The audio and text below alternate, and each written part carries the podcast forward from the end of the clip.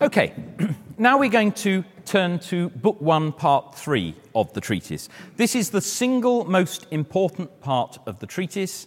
It's the longest. It is the part that uh, gives almost all of the substance of the abstract of the treatise. The vast majority of that comes from Book 1, Part 3.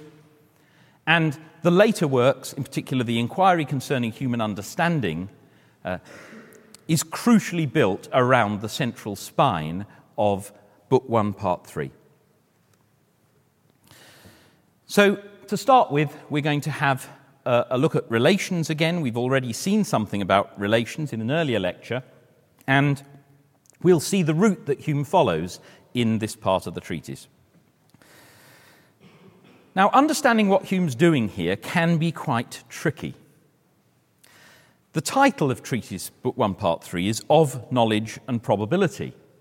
So you might reasonably expect that you're going to have a significant chunk devoted to knowledge, a significant chunk devoted to probability. You don't get that. Only the first section deals with knowledge. And by knowledge, Hume means their knowledge in the strict sense, the realm of demonstration, demonstrative knowledge. But then, perhaps even more puzzling, uh, probability doesn't make an entrance except in the title of section 2 until halfway through the argument concerning induction. So, what's going on here? Well, the real unifying theme of Book 1, Part 3 is the idea of causation and causal reasoning. But Hume, as we'll see, follows rather a circuitous route. So, at the beginning of the first section, uh, we get something that we've already met. I've talked at some length about Hume's theory of relations, and here it begins to play quite a major role. So, as we've seen, Hume divides the relations into four constant relations and three inconstant relations. But then what he does is argue that these relations have special links to particular mental operations. So, resemblance, contrariety, degrees in quality are discoverable at first sight, whereas proportions of quantity or number are susceptible of demonstration. So, if you read these uh, paragraphs, you'll see he's effectively arguing that only proportions of quantity or number can give rise to complex mathematical reasoning. Uh, and the other things, resemblance, contrariety, degrees in quality, they're discoverable at first sight. We've seen that's a problematic claim. Uh, there are all sorts of different types of resemblance. Some of them are discoverable at first sight, no doubt, but many others aren't. They can involve considerable investigation. Moving to the other group of relations, Hume wants to say that identity and relations of time and place are matters of perception rather than reasoning. Another dubious claim. Causation remains as the only relation that can be traced beyond our senses to existences and objects which we do not see or feel. So, we get a taxonomy which looks just a bit too good to be true. Uh, it reminds me of some of Kant's stuff. Great philosophers love shoehorning uh, everything into some neat taxonomy. And it seems to me that's what Hume is doing here. The real result he's after, and this is probably a genuine result, or at least it looks close to being one, is that probable reasoning, that is, reasoning beyond what we immediately perceive or remember, reasoning from observed to unobserved, does seem to have a pretty intimate connection with causation. Uh, that does seem to be a genuine truth. But the rest of it really is not terribly convincing. At least I don't find it so. Uh, so, what Hume's doing, I mean, he started the treatise trying to give a very systematic account of our ideas. Amongst the ideas, he comes to uh, complex ideas. He then divides up the complex ideas. A very important subset of complex ideas are relations. He then sets out to analyze our relations and gives a taxonomy. And he knows roughly where he's heading. And he finds this a neat way of leading to where he wants to go. But it's all a little bit artificial and it doesn't quite work. Fortunately, however, this doesn't vitiate most of Book 1, Part 3. Okay, we want to understand reasoning to the unobserved. And here we get the real nub of Hume's interest. Now, in the inquiry concerning human understanding, this is completely explicit, much more so than in the treatise. In the treatise, we get this, if you like, charade of investigating all these different ideas. And the focus is on the origin of our ideas. In the inquiry, section 4, Hume proceeds in a very different way. He says, well, there are relations of ideas, matters of fact. Remember Hume's fork, which I mentioned in an earlier lecture, is a replacement for his theory of relations of the treatise. Okay, we've got relations of ideas. That's things that are true, if you like, by definition. All bachelors are unmarried. Or things that we can know by demonstration, mathematical truths. There's not too much of a, an epistemological problem about how we come to know those, because those are a priori. On the other hand, there are matters of fact. That's a different matter. How do we come to know any matter of fact beyond the immediate testimony of our memory and senses? That's the big question. And in Inquiry Section 4, that's the question he sets out to answer.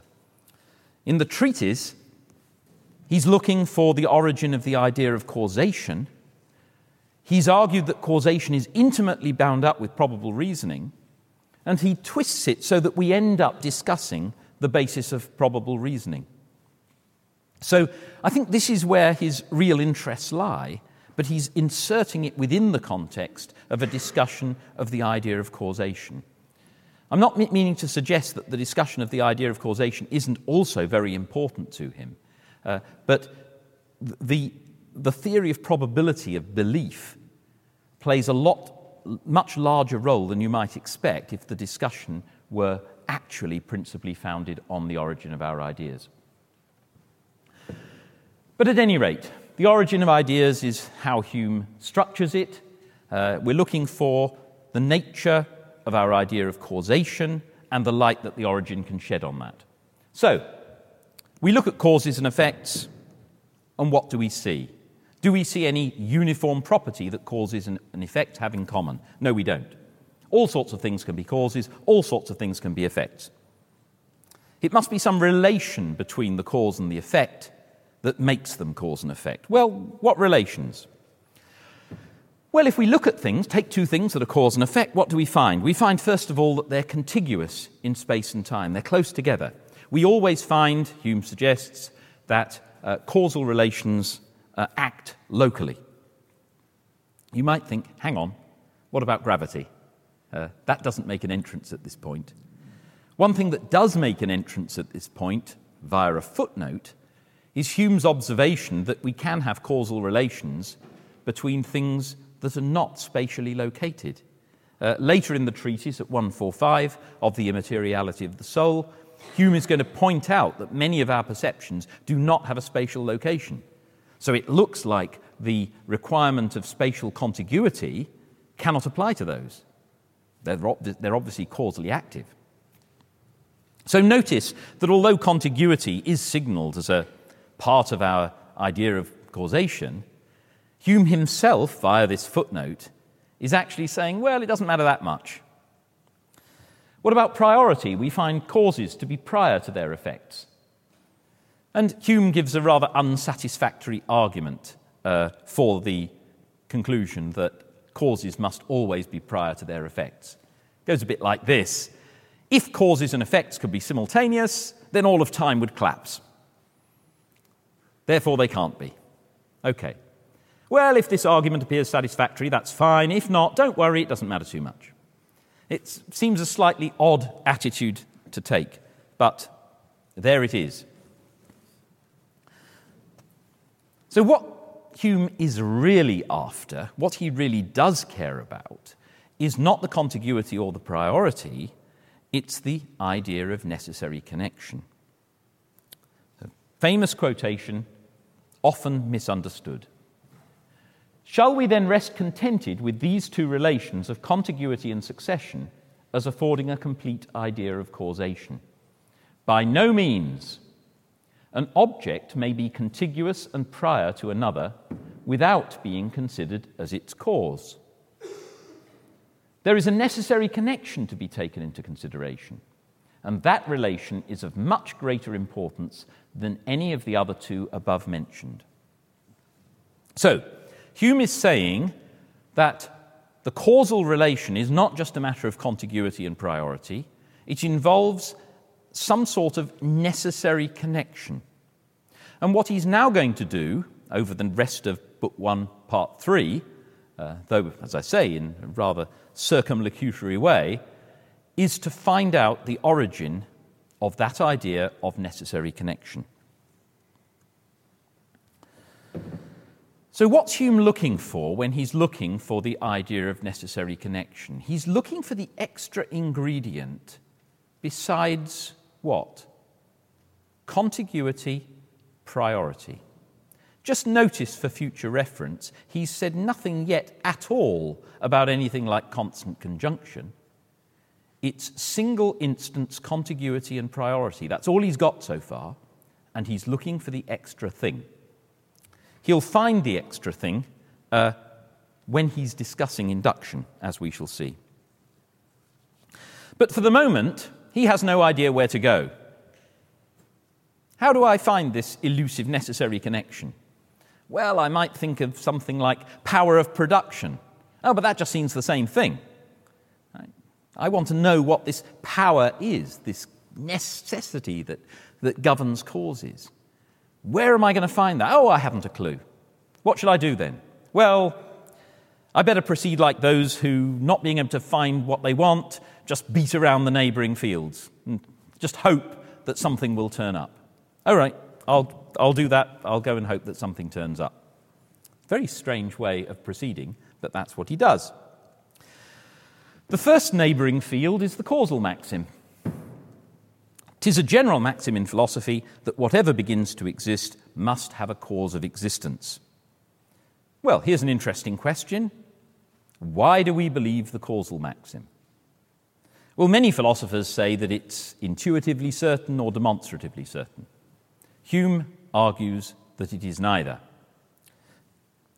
And uh, we've actually seen part of that argument before. Do you remember in the theory of relations? I mentioned that in drawing his dichotomy, part of Hume's aim seems to have been to show that the causal maxim can't be intuitively certain. Because he says intuitive certainty can only involve the constant relations, causation is an inconstant relation, therefore the causal maxim can't be intuitively certain.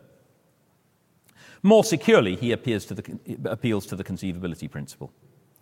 It's perfectly conceivable to have something beginning into existence without a cause. Therefore, it cannot be intuitively or demonstratively certain that every beginning of existence must have a cause. Since it's not from knowledge, remember Hume is using knowledge in the strict sense. When Hume talks about knowledge in the treatise, he almost always means demonstrative knowledge, absolute certainty. So it's not from knowledge or any scientific reasoning that we derive this opinion, the causal maxim. It mu- must necessarily arise from observation and experience. The next question then should naturally be how experience gives rise to such a principle. How, from experience, do we get a belief in the causal maxim? But as I find it will be more convenient to sink this question in the following, why we conclude that such particular causes must necessarily have such particular effects, and why we form an inference from one to another, we shall make that the subject of our future inquiry. Twill perhaps be found in the end that the same answer will serve for both questions. Well, an intriguing passage because not only does he sink the causal maxim at this point, it sinks without trace. It never reappears. He never comes back to it. Uh, so we have the appearance here that he's interested in the origin of the causal maxim. He says, That's very interesting. I'm going to sink it in this other question. He goes off and discusses the other question, never comes back. Now, many people have supposed that Hume is not a believer in the causal maxim. This does not seem to be the case. I suppose it's quite natural that people would think that because he's argued that the causal maxim is not intuitively or demonstratively certain. He's attacked various philosophers' arguments, uh, notably those of uh, Hobbes, Locke, and Samuel Clarke, for the causal maxim. But bear in mind, he said quite explicitly that it arises from experience. Here he's saying the next question is how it arises from experience.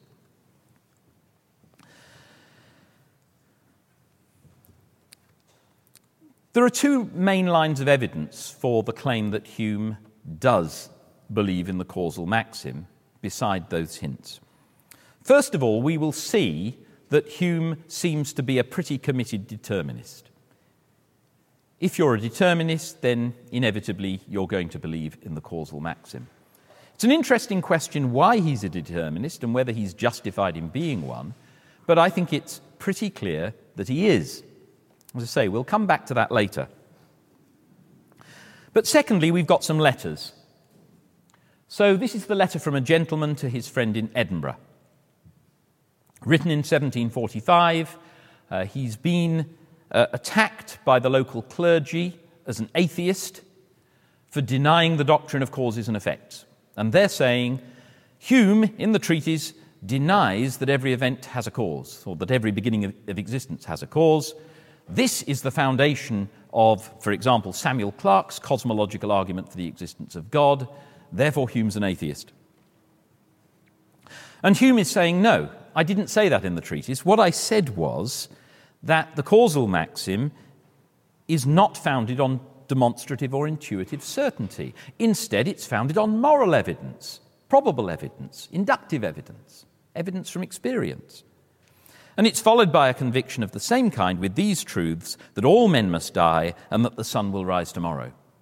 Now, if that is written sincerely, then Hume seems to be thinking out there in the country uh, as tutor to a madman without his books. Here he is writing from memory, and he seems to be thinking that in the treatise he had asserted that the causal maxim is derived from experience and is as certain as these things, as certain pretty much as anything. Again, we have a letter to John Stewart. Uh, John Stewart had written uh, that Hume denied the doctrine of causes and effects. And here he is saying, No, I didn't. I didn't deny that at all. Saying much the same as in the letter from a gentleman.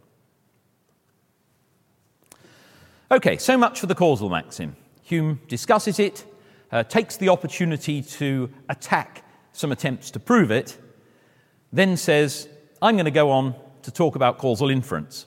And as I've suggested, I think that's where his interests really lie. So the next few sections are structured around this, and it is a very systematic structure. In Treatise 134, Hume argues that causal reasoning, if it's going to result in belief, must start from something that we perceive or remember. So that gives us an agenda. Here, therefore, we have three things to explain. First, the original impression, that's the thing from which we reason. Secondly, the transition to the idea of the connected cause or effect. So, when we draw an inference from what we perceive to something that we don't perceive. Thirdly, the nature and qualities of that idea. And we'll see um, in the rest of this uh, part of the treatise, he does discuss the original impression, the transition to the idea of the connected cause or effect. That's the argument concerning induction right, of the inference from the impression to the idea. And then he goes on to discuss the nature of belief. So the next few sections of the treatise are all structured accordingly. 135 has an odd title Of the Impressions of the Senses and Memory. That's a bit peculiar because the memory does not present impressions, the memory presents ideas. So, what's he doing here, talking about the impressions of the senses and memory? Well, I think it's a slip, but it's a fairly natural slip. Because what Hume is doing here is contrasting the senses and memory with the imagination. And what he's saying is that the impressions of the senses and the ideas of the memory have a force and vivacity, a strength, a liveliness uh, beyond those of the imagination. And that seems to be what enables us to found an inference from them. When we infer beyond what we have perceived or remembered to something unobserved, it seems to be that extra force and vivacity over the mere ideas of the imagination that enables us to actually draw an inference from it.